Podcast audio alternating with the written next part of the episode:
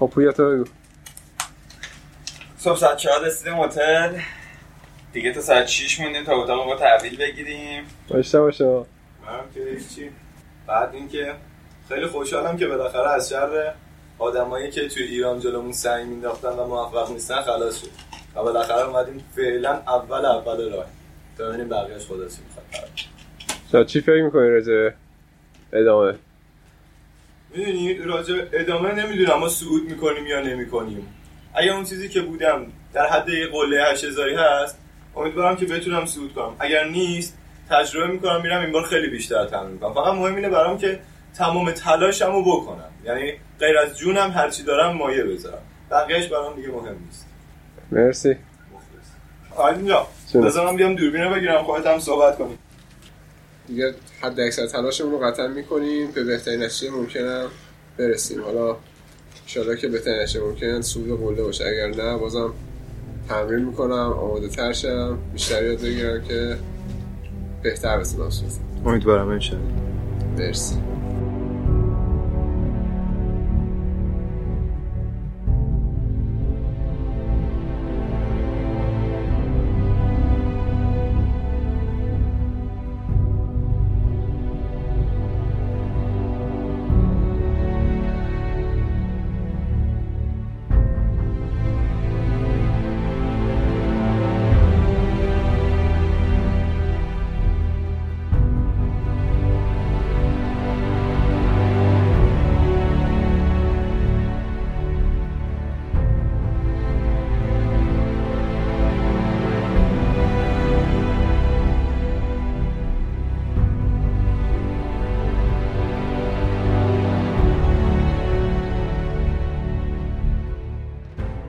سلام.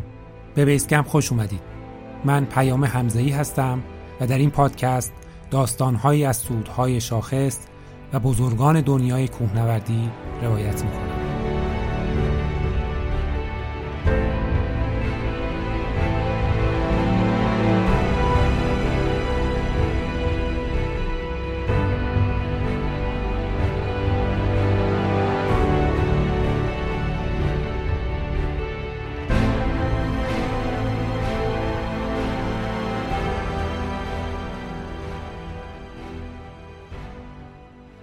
می‌خوام این لحظاتم رو یه جوری به جمله تبدیل کنم که تویی که میخونیش بدونی چه جور لحظاتیه.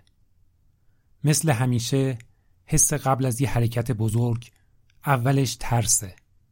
منم الان میترسم. استراب کشندهی وجود داره. می‌خوای فقط تموم بشه.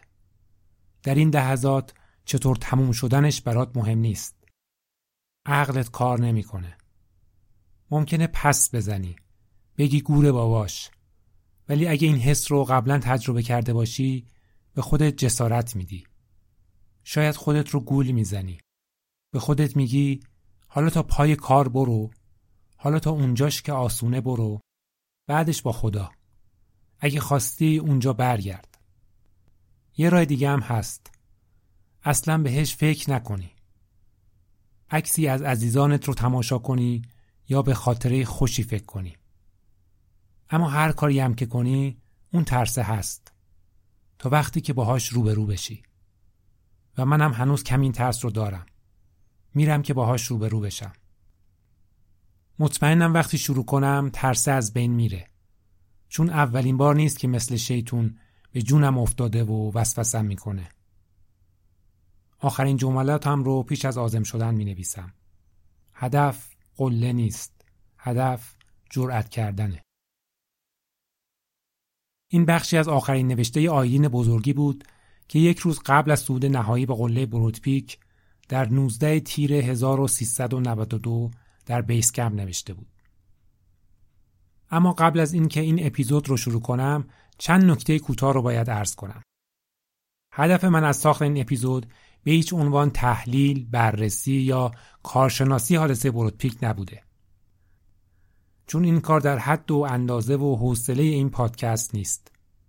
من فقط سعی می کنم یک روایت تا جای ممکن مستند و دقیق از سود و تراژدی بروتپیک در سال 92 ارائه کنم. بهترین و مطمئنترین روایت هم گزارش برنامه رسمی باشگاه آرش به قلم سرپرست برنامه آقای رامین شجاعیه که خودش هم در برنامه حضور داشته. منبع این اپیزود گزارش برنامه این سعوده. به علاوه سعی کردم با آقای شجاعی مصاحبه هم ترتیب بدم. اما متاسفانه به دلیل اقامت ایشون در خارج از کشور و اختلاف ساعت و مشغله کاری امکان مصاحبه فراهم نشد. پرسش هایی رو برای ایشون ارسال کردم که دوست داشتم با صدای خودشون پخش بشه. اما این هم به دلایلی میسر نشد. شرایط روحی سختی رو میگذرونند و سوگوار بچه ها هستند و درد و رنج ناشی از این حادثه تلخ هنوز براشون تازه است. اما به سوالهای من به صورت مکتوب پاسخ دادن که در طول اپیزود خواهید شنید. به علاوه فیلم و منابع دیگری از این برنامه در اختیار من قرار دادند که همینجا از همکاری و کمک صمیمانهشون تشکر و قدردانی می‌کنم. قله برودپیک با 8051 متر ارتفاع دوازدهمین کوه بلند دنیاست که در رشته کوه قراقروم و کشور پاکستان قرار داره. ایده صعود برودپیک از مسیر جدید در سال 77 و بعد از صعود قله راکاپوشی در همین منطقه و توسط رامین شجاعی مطرح شد. طرح رو برای بررسی و درخواست مجوز به فدراسیون کوهنوردی بردن که تایید نشد. بعد از 11 سال بالاخره شرایطی مهیا شد و در سال 88 تیمی بزرگ از باشگاه کوهنوردی آرش با تدارکات مناسب راهی بیسکمپ بروتبیک شد. بعد از صعود و گشایش مسیر تا ارتفاع 6250 متری و نصب 2000 متر تناب ثابت به دلیل بیماری و هم هوا نشدن بعضی از نفرات تیم ادامه کار میسر نشد و تیم با موفقیت نسبی و کسب تجربه خوب به تهران برگشت. سال 90 تیم دیگری از باشگاه آرش بر روی ادامه مسیر باز شده دو سال قبل کار کرد که این تلاش هم به دلایلی از جمله هوای بد کمی بالاتر از کمپ بدون نتیجه به پایان رسید. باشگاه آرش برای تکمیل مسیر جدید تا قله تصمیم گرفت تیم دیگه ای رو راهی پاکستان کنه. برنامه ریزی و تدارکات صعود به دلیل مسائل مالی با مشکلات زیادی همراه بود. باشگاه با شرکتی به نام FTA قرارداد بسته بود و هزینه این برنامه برای هر نفر 4850 دلار می‌شد که شامل سی روز اقامت در بیسکمپ، اقامت در هتل‌های اسلام آباد و اسکاردو، ترانسفر، باربرها و خدمه بیسکمپ و مجوز صعود بود. این برنامه مجوز فدراسیون کوهنوردی ایران را نداشت. هر گروه کوهنوردی که قصد اجرای برنامه‌ای در خارج از کشور داشته باشه، باید از شورای برون مرزی فدراسیون کوهنوردی مجوز بگیره. باشگاه آرش هم درخواستش رو به فدراسیون برده بود. اما بنابر چیزی که باشگاه میگه به دلیل تأخیر در صدور و بروکراسی اداری ترجیح داده بودن قید مجوز رو بزنن و برنامه رو به صورت مستقل و آزاد اجرا کنند. با مکاتبات بین رامین شجاعی که در کانادا ساکن بود و آیدین بزرگی و ریاست باشگاه آرش آقای کیومرس بابازاده برنامه ریزی برای سود سال 92 شروع شد. انتخاب تیم به غیر از شرایط فنی به مسائل مالی هم گره خورده بود. به دلیل اینکه اعضا باید خودشون هزینه های سفر رو تأمین می‌کردن. به علاوه باید نفراتی انتخاب می که تجربه هیمالیا نوردی و صعود در ارتفاعات بالا رو هم داشته باشند. در نهایت رامین شجاعی به عنوان سرپرست که در برنامه 88 هم سرپرست فنی بود آیدین بزرگی و افشین سعدی که هر دو در دو برنامه قبل عضو تیم بودند مشتبا جراحی که در برنامه سال 90 حضور داشت همگی از باشگاه آرش و پویا کیوان به دلیل دوستی نزدیک و اجرای برنامه های مشترک با آیدین و به پیشنهاد او از باشگاه دماوند برای این برنامه انتخاب شدند. پویا هم قبلا تجربه صعود قله 7200 متری پاسوپیک رو داشت. با مشخص شدن نفرات تیم و فرستادن بارها بچه ها خورداد سال 92 راهی پاکستان شدند. یک ماه قبل از این سفر آیدین نامه نوشته بود که دقیقا بعد از حرکت تیم به سمت پاکستان منتشر شد. این نامه با عنوان به نام بروتپیک به امید تغییر همون نامه که بعد از حادثه بروتپیک خیلی سر و صدا کرد.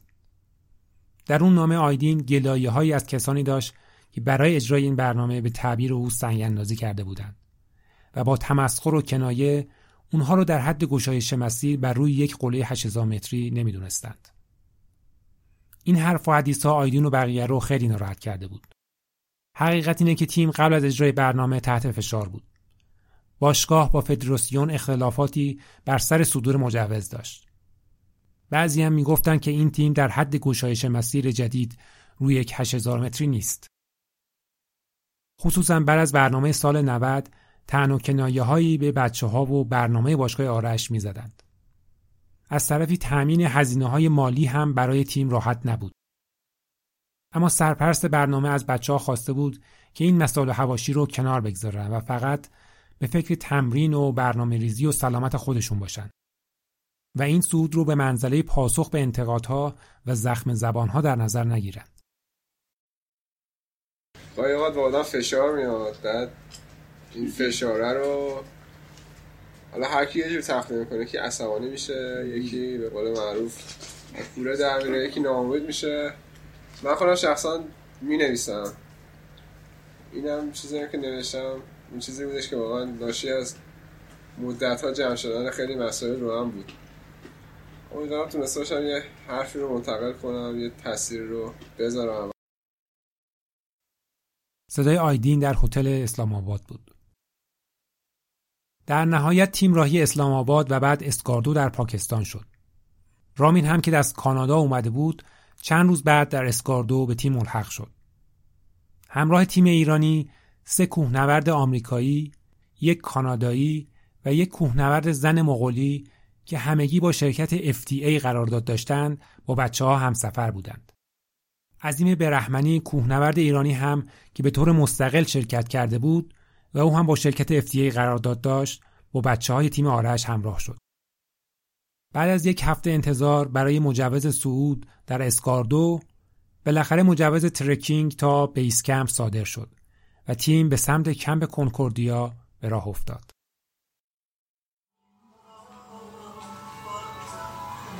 خسته نباشید اینجا مرسی سلامت یه تاریخ و گزارش برنامه تا اینجا رو بهمون بگیم روز 26 خرداد منتظر رامین بودیم که بیاد. رامین هم اومده. آقای برحمنی از ایران اومده فردا میریم آسکولی دیگه. امروز یک شنبه بود. فردا دو شنبه میریم آسکولی و 6 روز راهپیمایی داریم تا بیس آره. از نظر بارا چی؟ چجور شد؟ مشکل پیش نیامد خیلی خوب بستنی کردیم. هیچ چیزی بیشتر از در واقع. نفری سه تا باربر داریم که به طور عادی به همه در واقع تیما میدن و هر نفر تیم سه تا باربر هر شرکتی میده ما بیشتر از این بار نداریم. خب خیلی خوبه پس پول اضافی اینجا نباید بده اینجا صرفش خیلی خوب. ممنونم.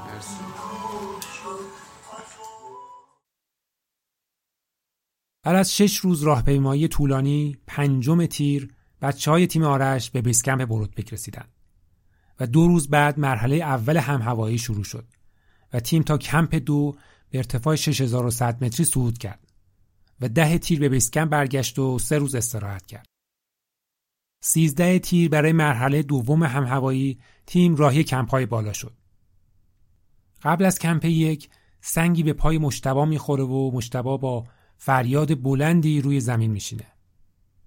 سنگ به ران پاش خورده بود و خوشبختانه شکستگی و خونریزی نداشت. اما درد داشت و متورم شده بود.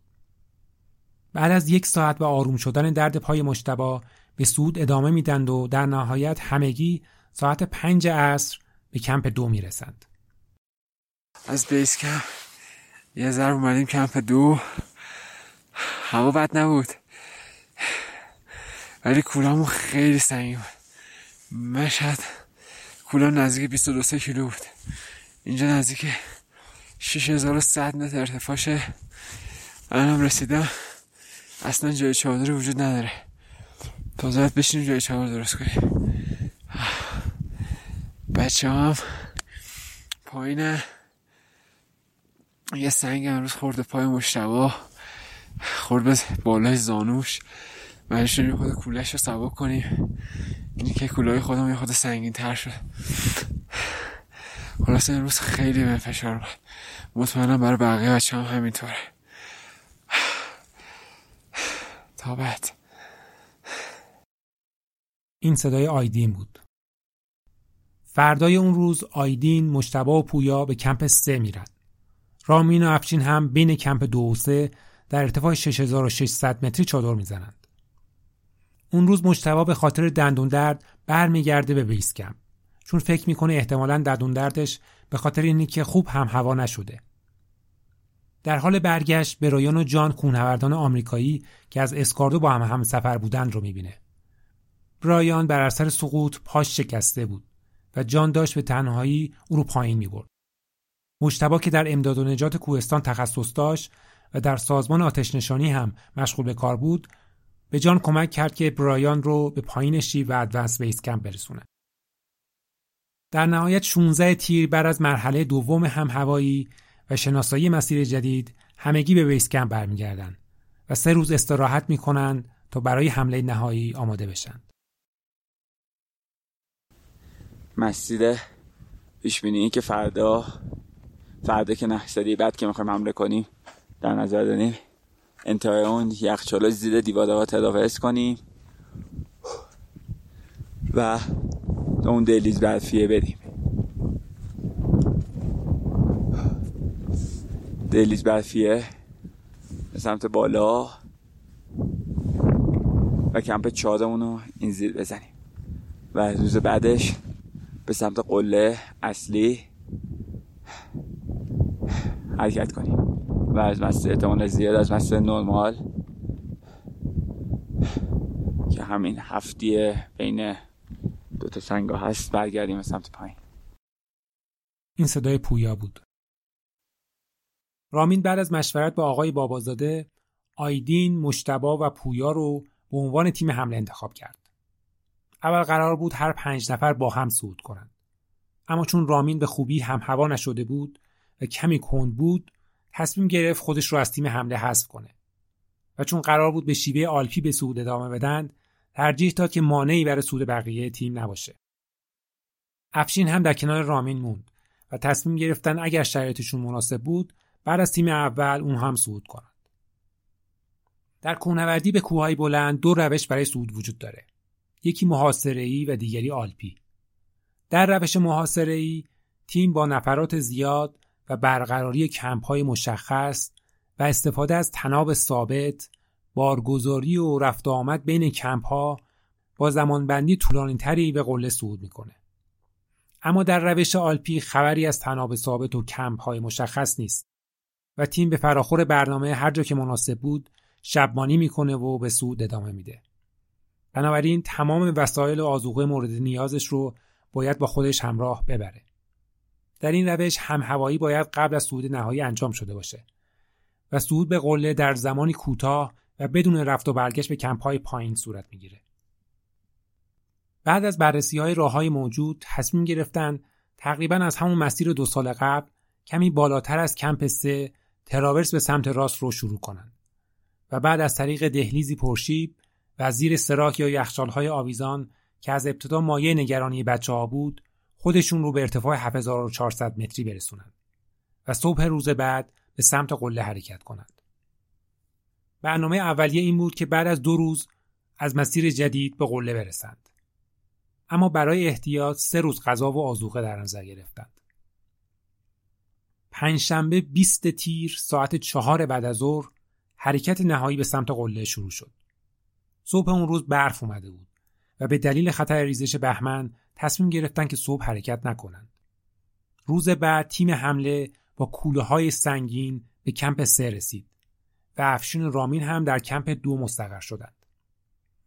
شنبه 22 تیر آیدین، پویا و مشتبا ساعت هفت صبح کارشون رو از کمپ سه و بر روی مسیر جدید شروع کردند. رامین و افشین هم به سمت کمپ سه به راه افتادند.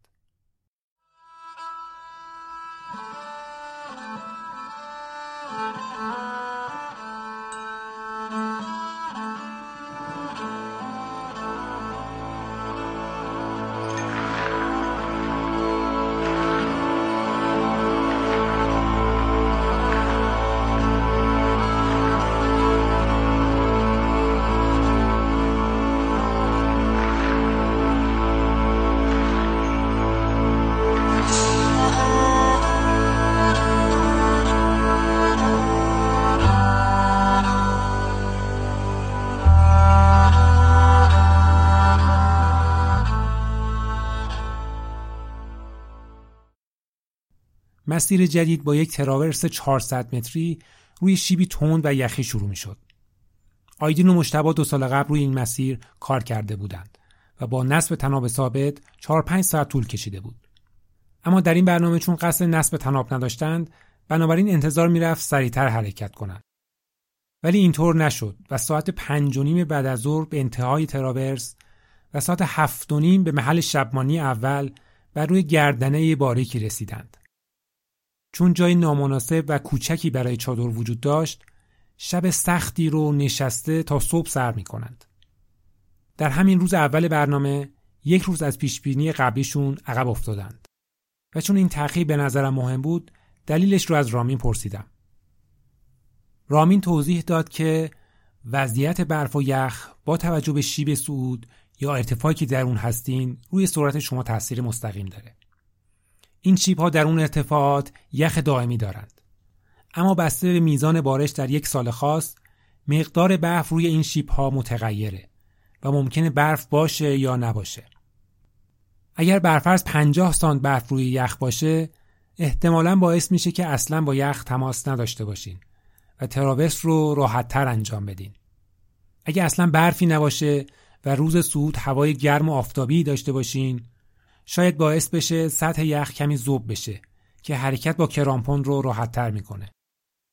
بدترین وضعیت مقدار کم برفه که باعث میشه با یخ تماس داشته باشین ولی از طرف دیگه مانع رسیدن آفتاب و ذوب سطحی یخ میشه که این همون وضعیتی که اون روز وجود داشته و دلیل کندی حرکتشون در روز اول شرایط برف و یخ اون شیب بوده. بعد چهار روز بعد مسیر پرشیب یخی زیر یخچال های آویزان رو بدون مشکل پشت سر می‌گذارند و غروب به محل شبمانی دوم که انتظار داشتن روز اول اونجا باشن رسیدند. رامین معتقد بود که قسمت سخت و فنی مسیر رو پشت سر گذاشتند و فردا سریعتر می‌تونن به قله برسند و تا شب به کمپ سه برگردند. در طول روز رامین و افشین از کمپ سه شاهد سود بچه ها بودند. آخر شب رامین با بچه ها صحبت می‌کنه و آیدین میگه که حال همگی خوبه. قرار میشه نیمه شب افشین رامین هم از مسیر عادی به سمت قله حرکت کنند و روی قله تیم حمله رو ملاقات کنند. نیمه شب دوشنبه افشین و رامین از کمپ سه و مسیر عادی برای صعود قله آماده میشن. باد خیلی سرد می اومد و افشین میگه که لباسش برای اون شرایط مناسب نیست و از صعود منصرف میشه. رامین به تنهایی به طرف گردنه حرکت می‌کنه. یک ساعت جلوتر از او تیم لهستانی در حال بالا رفتن بود و رامین از روی رد پای اونها به صعود ادامه میده. ساعت شش و نیم صبح نزدیک گردنه هوا خراب میشه و برف شروع به باریدن می‌کنه. رامین چون از تیم حمله هم بیخبر بود منتظر باز شدن هوا نمیشه و برمیگرده کمپ سه. بعدا از لهستانیه شنیده بود که باد روی یال بی اندازه شدید بوده و اونها هم نتونسته بودن ادامه بدند. ساعت 9 و 20 دقیقه صبح با آیدین صحبت می‌کنه و از وضعیت بچه ها و آب و غذا سوال می‌کنه که آیدین میگه که همه چیز خوبه. رامین پیشنهاد می‌کنه که همه وسایل غیر ضروری رو بذارید همونجا و سریع به قله برید و از همین مسیر برگردید. هوا امروز خرابه و ممکنه فردا هم بدتر بشه. اگر از مسیر عادی برگردید چون مسیر رو نمی‌شناسید در این هوای خراب ممکنه به مشکل بر بخورید. اما مسیر خودتون رو می‌شناسید. آیدین مخالفت می‌کنه. میگه برای بالا رفتن از این مسیر می‌تونن دست به سنگ صعود کنن. اما برای برگشت نیاز به فرود داره. و به نظرش فرود از مسیر جدید مشکل و وقیره. یه بار دیگه ساعت 11 با بیسیم صحبت می‌کنن. این بار مشتبا جواب میده. تا اون روز همیشه آیدین پشت بیسیم می اومد. شاید آیدین نخواسته بود با رامین بیش از این در مورد مسیر برگشت بحث کنه. البته رامین میگه که نظرات من فقط پیشنهاد بود و حتی در صورت بحث مفصل من نظر اونها رو میپذیرفتم. چون فقط خودشون می‌تونستن شرایط سود و فرود رو ارزیابی کنند. دوباره رامین به مشتبا میگه که بهتر از همین مسیر برگردید. اما بچه ها متقاعد نمیشن و میگن مسیر عادی برای برگشت مناسب تره. ساعت یک در تماس دیگه ای مشتبا میگه که یک ساعت تا قله فاصله دارند. اما تا ساعت هفت خبری از بچه ها نمیشه. ساعت هفت مشتبا پشت بیسی میاد و میگه هنوز 45 دقیقه با قله فاصله دارن. ظاهرا در تخمین فاصله خطا داشتن. ممکنه برجستگی های روی یال رو با قله اشتباه گرفته بودن. به رامین میگه امشب اینجا شادر می‌زنیم و فردا قله رو صعود می‌کنیم. روز سوم به پایان رسیده بود و برای فردا دیگه آزوقه نداشتند. سه شنبه صبح ساعت هفت مشتبا تماس می‌گیره و با صدایی خسته به رامین میگه که محل شبمونیشون خیلی سگی بوده. رامین با اطلاعاتی که از کوهنوردای دیگه جمع کرده بود سعی می‌کنه راه برگشت از مسیر عادی رو براشون توضیح بده. اونا باید خط بین قله اصلی و قله فرعی رو طی می‌کردن و بعد از طریق یال باری که زیر قله فرعی فرود می اومدن و به گردنه می رسیدند. از گردنه تا کمپ سه دیگه مسیر مشخص بود. رامین ازشون می‌خواد از روی قله تماس بگیرن و بیسیم رو روشن میگذره. ساعت ها میگذره و خبری از بچه ها نمیشه. رامین ساعت دو بعد از ظهر با برحمنی در بیس کمپ تماس می‌گیره. او هم خبری نداره. ازش می‌خواد با تهران تماس بگیره که اونها هم اظهار بی اطلاعی می‌کنند. همه نگران پشت بیسیم منتظر تماس بچه ها هستند. ساعت چهار بالاخره مشتبا تماس می‌گیره. صداش خسته و ناامید بود. میگه که آقا رامین ما خیلی خسته ایم. در حدود ارتفاع 8000 متری هستیم و هنوز یک ساعت تا قله فاصله داریم. شما چی دستور می‌دید؟ این اولین بار در طول برنامه بود که از رامین می‌پرسید چی دستور می‌دید. معلوم بود بین خودشون بحثی بوده و شک داشتن که ادامه بدن یا نه. رامید به مشتبا میگه همه وسایل غیر ضروری رو رها کنید و از قله صرف نظر کنید و بیاید به سمت قله فری. وقتی به قله فری رسیدید با من تماس بگیرید تا ما هم به طرف گردنه حرکت کنیم. مشتبا میگه که چشم آقا رامین همین کار رو می‌کنیم. ولی چرا تخمین بچه ها اینقدر اشتباه بوده؟ از دوشنبه ظهر که مشتبا میگه یک ساعت تا قله راه مونده تا سهشنبه ساعت چهار بعد از ظهر هنوز به قله نرسیده بودند. این رو از رامین پرسیدم. رامین جواب داد که شاید هیچ وقت حقیقت در مورد خیلی از این سوالها برای ما روشن نشه. تنها کاری که می‌تونیم بکنیم اینه که حدسای نسبتا دقیقی بزنیم. آیا احتمال داره یکی از بچه ها خسته تر از بقیه بوده و نیاز به کمک داشته؟ یا اتفاق ناخواسته افتاده که معطلشون کرده؟ بله احتمالش هست. با این فرض که نخواستن تا موقع برگشت در مورد این موضوع حرفی بزنند. یا شاید هم فقط اشتباه در تخمین باعثش بوده. قبلا در وبلاگم به این موضوع اشاره کرده بودم که این تخمین اشتباه برای خیلی ها اتفاق افتاده اولین بار در مورد سود هرمنبول به نانگا پاربات با این پدیده آشنا شدم هرمنبول تخمین زده بود که سود چند ساعت بیشتر طول نمی‌کشه اما عملا تمام روز طول کشیده بود تا به قله برسه. ایرانی ها در سود قلل ماکالو و ماناسلو هم چنین چیزی رو تجربه کرده بودند. خود من در سود سال 88 تجربه دست اولی از این موضوع داشتم. جبهه رو صعود می کردیم که در نهایت به خط در ارتفاع 6200 متری می رسید. اولین بار که خط رو از روی جبهه دیدم هیچ نمی‌تونستم بگم چقدر فاصله داریم. یکی از عجیب ترین پدیده هایی بود که توی کوهنوردی باش مواجه شده بودم. ارتفاع 6000 متری هم ارتفاعی نیست که بگم دلیل اشتباه ارتفاع بالا بوده. تا اینکه چند سال پیش دلیل علمی این موضوع رو فهمیدم. موضوع مربوط میشه به الگوهای فرکتال. الگوهای فرکتال الگوهای تکرار شونده، پیچیده و بیپایانی هستند که در طبیعت به وفور پیدا میشن. مثل الگوهایی که در یک دونه برف دیده میشه. صخره ها و کوه ها هم همین وضعیت رو دارن.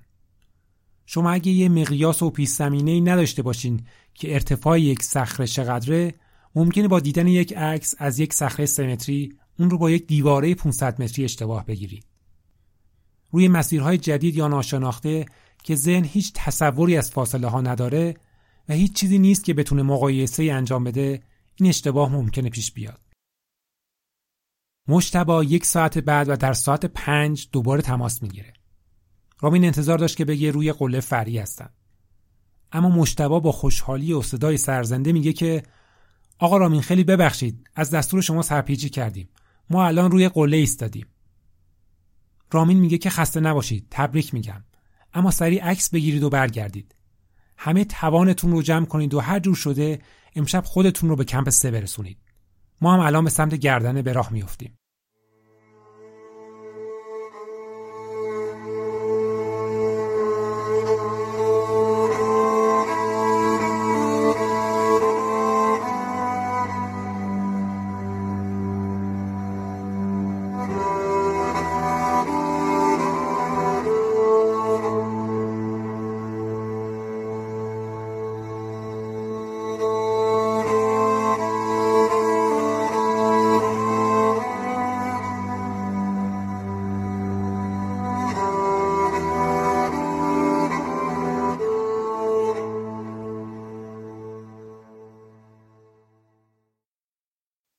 ساعت پنج و نیم رامین و افشین به سمت بالا راه میافتند.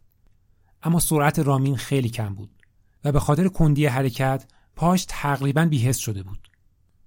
بعد از یک ساعت به افشین میگه که تو برگرد. چون به خاطر کند حرکت کردن من نمی‌خوام تو معطل بشی و دچار سرمازدگی بشی. تا ساعت نه شب رامین ارتفاع زیادی صعود نکرده بود و راه به جایی نبرد. بنابراین تصمیم می‌گیره که او هم به کمپ سه برگرده. سعی می‌کنه با بچه ها تماس بگیره که موفق نمیشه. به رحمنی از بیسکم میگه که بچه ها ساعت هشت تماس گرفتن و گفتن بین دو قله چادر زدند. در اینجا باتری بیسیم رامین تموم میشه و ارتباطش با تیم حمله قطع میشه. شب رامین از افشین می‌خواد که صبح زود به سمت گردن راه بیفته و برای بچه ها آب و غذا ببره. چهارشنبه صبح بر اثر یک اتفاق مسخره بخشی از لباس افشین خیس میشه و نمی‌تونه بالا بره. از ساعت هشت صبح هوا دیگه کاملا بسته شده بود و باد شدیدی میوزید. تا ظهر اثری از بچه ها دیده نمیشه. رامین به افشین میگه آماده باشه که اگه تا ساعت چهار خبری از بچه ها نشد بره بیس کمپ و تیم امداد تشکیل بده. ساعت دو اتفاقی متوجه میشن که کمی شارژ بیستیم برگشته و با بیس کمپ تماس می‌گیرن. به رحمنی پشت خط میاد و میگه بچه ها صبح تماس گرفتن و گفتن که راه رو گم کردند. آیدین به بابازاده گفته بوده که صبح ساعت هشت راه میافتیم. اما ظاهرا به دلیل هوای خراب و مهالود از مسیر اشتباه فرود میان. حدود ساعت ده که هوا کمی باز میشه کمپ سه رو از دور می‌بینن و می‌فهمن که اشتباه اومدن. دوباره برمیگردن بالا اما مسیر سخت و همراه با صخره و یخنوردی بود و حسابی خستشون کرده بود. و پایینتر از محلی که فرود اومده بودن چادر می‌زنند.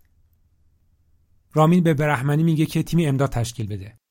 برحمنی میگه فردا صبح دو کوهنورد سوئیسی حاضر در منطقه برای کمک بالا میان. مسیر خط است بین قله اصلی و پری مسیری تقریبا کمشیب و مشخصه. بچه ها باید به قله فرعی می رسیدن و بعد از روی یال باریک زیر قله پایین می اومدن تا به گردنه برسن. از گردنم که دیگه مسیر کاملا مشخص بود. اما اون روز هوا خیلی خراب بود. از رامین پرسیدم فکر می‌کنه بچه ها از کجا مسیر رو اشتباهی فرود میان. رامین در جواب گفت که برای من هم این سوال همیشه آزاردهنده بوده و شاید هیچ وقت جواب قطعی برای اون پیدا نشه. بعد از برنامه با دیدن یک عکس از یک برآمدگی بر روی گردنه فکر کردم بچه ها شاید اون رو با قله فرعی اشتباه گرفتن. و زودتر فرودشون رو شروع کردن. اما سه سال پیش کلیپی منتشر شد که یک نفر با پاراگلایدر از بالای قله بروتپیک فیلم نسبتا خوبی از گردنه تا قله گرفته بود. با دیدن این فیلم نظرم در مورد گم شدن بچه ها عوض شد.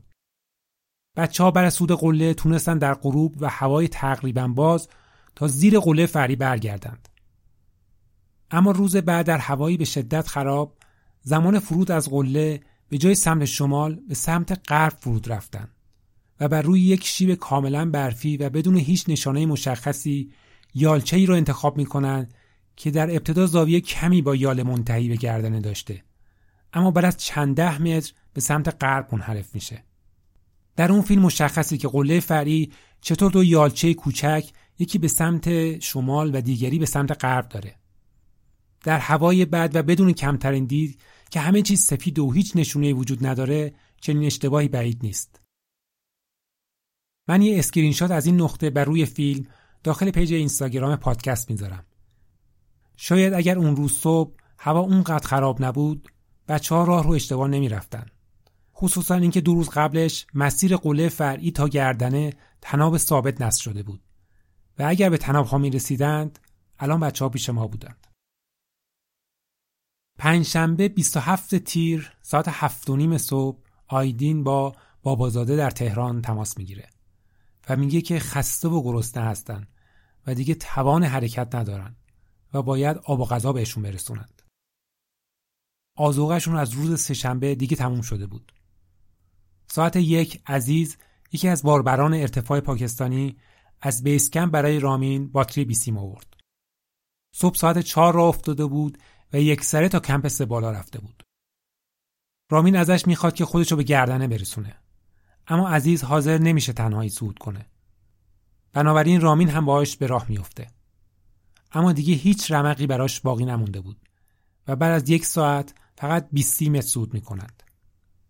از عزیز می‌خواد که به تنهایی ادامه بده. بهش وعده پاداش مالی میده. اما عزیز راضی نمیشه. میگه توی این مه من تنها بالا نمیرم.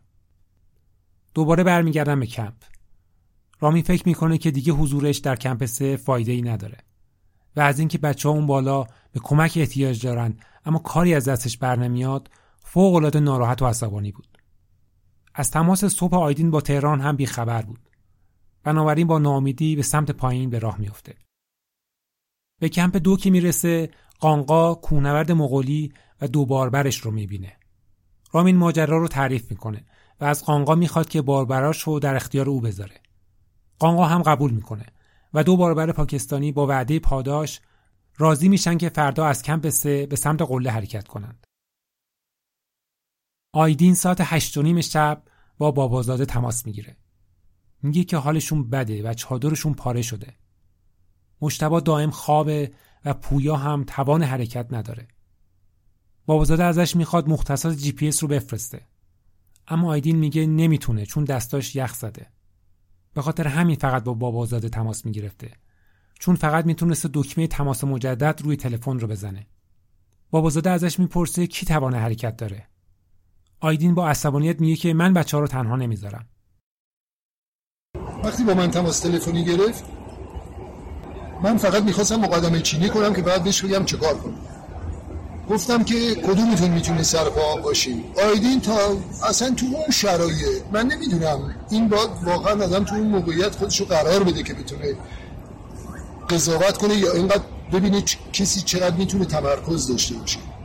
که سه چهار روز رو 8000 متر شما آقا غذا نخورده باشی بدن فرسوده باشی بعد از یک سعودی خیلی طولانی و سرد تا اولین جمله رو گفتم بلافاصله گفت که اصلا فکرشو نکن آقا بابا ما سه نفری با هم اومدیم بالا سه نفری با هم میاییم پایین جمعه صبح رامین از کمپ دو به سمت بیس کمپ راه میفته. در بین راه مارک و فرد دو کونور سوئیسی رو می‌بینه که در حال بالا رفتن به قصد کمک هستند. اما اونا از کمپ یک بر میگردن. ظاهرا با پزشکی در سوئیس تماس گرفته بودند و او بهشون گفته بود احتمال زنده موندنشون بر از این همه روز بدون آب و غذا و در اون ارتفاع خیلی ضعیفه. به علاوه محل دقیقشون رو هم نمی‌دونستند. رامین و با وزاره تصمیم می‌گیرن که درخواست هلیکوپتر کنند. شاید بتونن محل بچه ها رو پیدا کنند. در طول روز آیدین سه بار با بابازاده تماس گرفته بود. متاسفانه به نظر می رسید هوشیاریش رو به مقدار زیادی از دست داده. صبح ساعت شیش و نیم گفته بود حالا مشتبا بیدار شده و پویا خوابه. لابلای ستنگ ها و بدون چادر هستند. ساعت دهانیم گفته بود آخر تناب آبیه. آخر تنابی که بچه ها با اون پایین رفتن و او رو رها کردند. چند دقیقه بعد دوباره تماس گرفته و گفته بود حالا اول تنابه. بچه ها اینجا کنار یک سنگ هستند. بعد دوباره گفته بود بچه ها اینجا هم نیستن و او رو رها کردن. بابازاده ازش می‌خواد موقعیت جی پی اس رو بخونه. اما آیدین میگه که چشاش خوب نمی‌تونه ببینه. صبح شنبه 29 تیر اصغر و سرور دو باربر پاکستانی که نیمه شب از کمپ به سمت قله راه افتاده بودند تماس گرفتند و گفتند که بعد از قله فرعی یک جسد پیدا کردند که متعلق به بچه هاست. اما قبل از اینکه جزئیات کاملتری بدن باتری بیسیمشون تموم میشه. آیدین ساعت دو با بابازاده تماس می‌گیره. میگه که کنار پارچه آبیه اما بچه ها نیستن. می‌تونه کمپ سه رو ببینه اما نمی‌تونه از اون صخره‌ها پایین بیاد. میگه اگه کمک نرسه از بین میرن. بابازاده ازش می‌پرسه کسی رو می‌بینه؟ آیدین میگه که نه. از آیدین می‌خواد که پارچه رو پهن کنه که دیده بشه. و او هم تا جایی که می‌تونسته این کار رو می‌کنه. بابازاده با بیس کم تماس می‌گیره و جریان رو میگه. تو بیس کم فقط افشین و عزیز باربر پاکستانی در دسترس بودند. رامین ازشون می‌خواد که به کمپ دو برن و بعد از استراحت خودشون رو به کمپ چهار برسونند. حدس می‌زنن شاید بچه ها در صخره‌های بالای کمپ چهار گیر افتادند. رامین دوباره از تیم سوئیسی و استرالیایی خواهش می‌کنه که اونها هم برای کمک بالا برن. اما اونها راضی نمیشن. میگن ما نمی‌دونیم کجا هستن. به قضیه هم مشکوکن. میگن چرا با تهران صحبت می‌کنن؟ چرا با بیس کمپ تماس نمی‌گیرند؟ فکر می‌کنن جریان تماس ها برای اینه که اونها رو مجاب کنن که برای امداد اقدام کنن. رامین توضیح میده که آیدین فقط دکمه تماس مجدد رو می‌تونه بگیره. اما در نهایت موفق نمیشه که راضیشون کنه. عصر اون روز خبر می‌رسه که با هماهنگی سفارت ایران در پاکستان هلیکوپتری با یک امدادگر آلمانی به منطقه میاد. آیدین ساعت هفت و نیم عصر شنبه یه بار دیگه تماس گرفت. گفت کمپ سه رو می‌بینه اما مسیر سنگیه و نمی‌تونه پایین بره. گفته بود اگه کمک نرسه منم مثل بچه ها میشم. این آخرین تماس آیدین بود.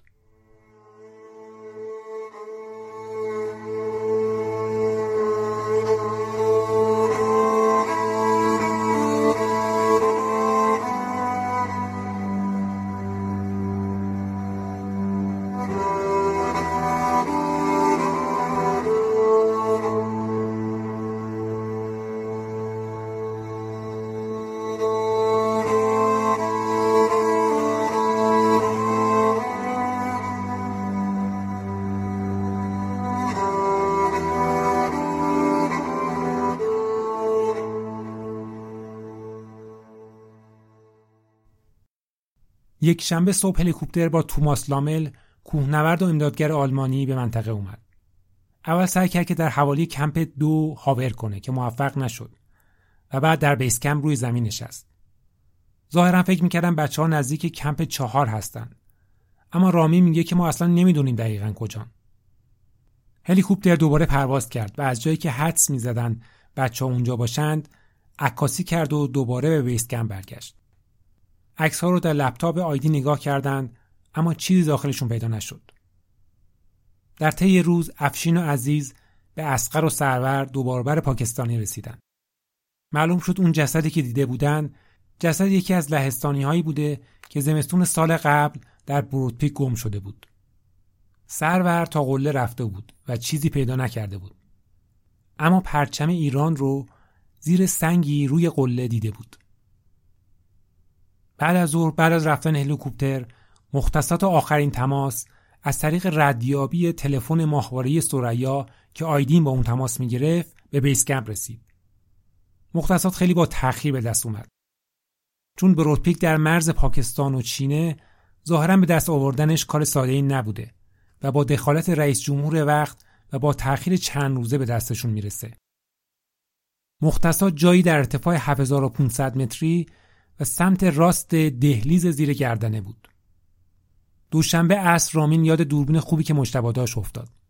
اون رو از چادرش برداشت و از بیس کم از منطقه‌ای که فکر می‌کردن بچه اونجا هستند چند تا عکس گرفت. اما باز هم چیزی در عکس‌ها پیدا نشد. سه شنبه یه بار دیگه هلیکوپتر به بیس کم اومد و این بار رامین هم با توماس لامل پرواز کرد. اما هوا در ارتفاعات بالا خراب و بسته بود و پرواز نتیجه ای نداشت. در این حین قانقا کونورد مغولی وقتی داشت عکسهایی رو که رامین روز قبل گرفته بود بررسی می‌کرد یک نقطه زرد رنگ در بین صخره‌ها پیدا می‌کنه. در عکس معلوم نیست که یک تکه پارچه است یا یک انسان. اما حدوداً 100 متری سمت راست نقطه آخرین تماسه. با مشورت با توماس لامل به این نتیجه می‌رسن که دسترسی به اون نقطه امکان پذیر نیست. لامل بعدا گزارش و تحلیلش رو هم با بیستیم و هم مکتوب به بیسکمپ و تهران ارائه کرد.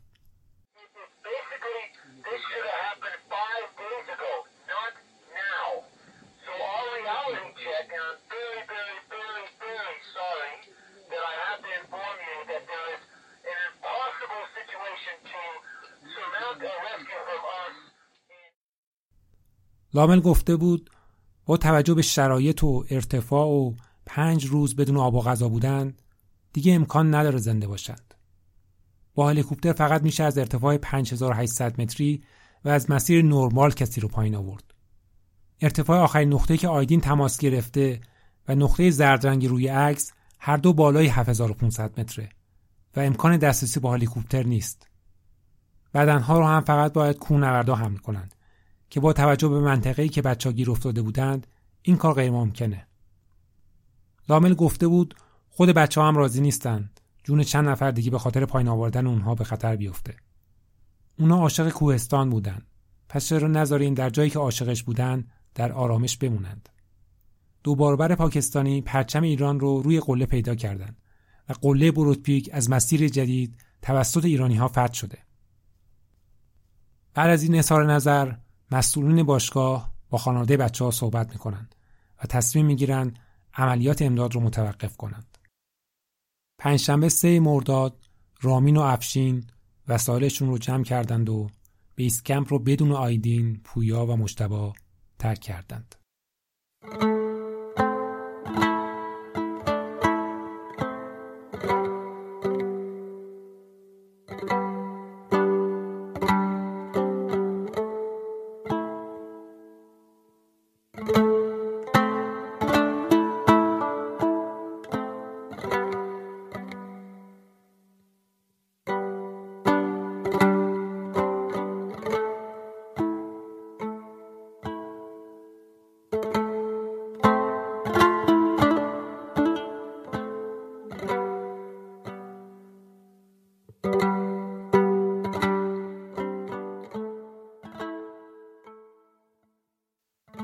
همسفرهای خارجی تیم آرش بر از این تراژدی متنهایی نوشتن که حیفم اومد. به بعضی از اونها اشاره نکنم. جان کویلین یک از کوهنورد آمریکایی خاطراتش از این برنامه رو در قالب کتابی منتشر کرد. جان در آخر کتابش می نویسه در انتها یادی می کنم از دوستان فقیدمون. آیدین، پویا و مشتبا. به خانواده های اونها از صمیم قلب تسلیت میگم. امیدوارم نامزد مشتبا بدونه که او بی اندازه بهش عشق میورزید. و به مردم ایران میگم که نمی‌شد سفیرانی از این بهتر برای کشورتون انتخاب کنید. و بعد در ادامه خطاب به بچه ها میگه از اینکه با شما سود کردم با شما خندیدم و عضوی از تیم شما بودم به خودم میبالم. در هر کجای هستی بعد از مرگ که یکدیگر رو پیدا کنیم امیدوارم دوباره در کنار همدیگه در چادری هم غذا بشیم. اسکات پوری یکی دیگه از اعضای تیم آمریکایی وقتی به اسلام آباد رسیده بود از حادثه با خبر میشه و در وبلاگش پستی منتشر می‌کنه که در بخشی از این پست نوشته زندگی در کمپ اصلی با کوهنوردای ایرانی فوق العاده بود. اونا بسیار دست و دلباز بودن و دلشون می‌خواست که ما با آشپزی کشورشون آشنا بشیم و غذاهاشون رو با ما تقسیم می‌کردند.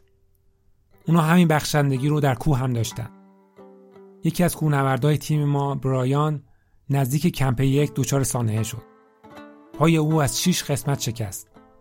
مشتبا از کمپ سه پایین اومده بود و بسیار خسته بود. با این وجود به برایان کمک کرد تا او رو نجات بده. من اونقدر خوششانس بودم که به کشورهای مختلف سفر کنم.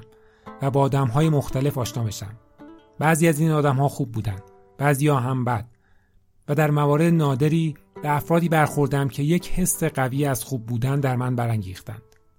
چیزی شبیه به نوری سپید از شادی.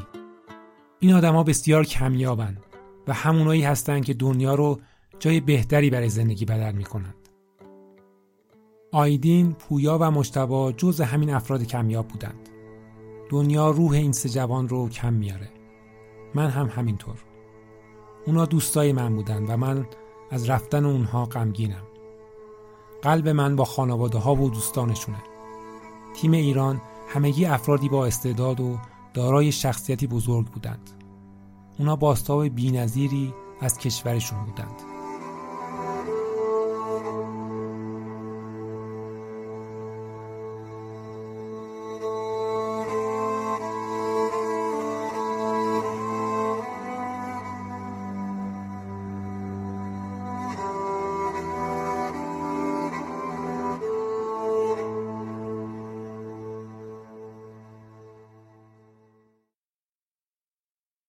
این سومین اپیزود از پادکست Base Camp بود که تیر ماه 99 منتشر میشه. Base Camp رو در همه app های پادکست و همینطور در ناملیک و شنوتو و کانالی به همین نام در تلگرام می‌تونید بشنوید. عکس ها و فیلم های مربوط به هر اپیزود رو هم در page اینستاگرام Pod Base Camp می‌تونید ببینید. ایمیل پادکست podbasecamp@gmail.com که خوشحال میشم نظراتتون رو برام بفرستید. موزیک متن این اپیزود اثر نیاز دیاسامیدزه بود و موزیک افتتاحیه هم قطعه Time اثر هانس زیمر.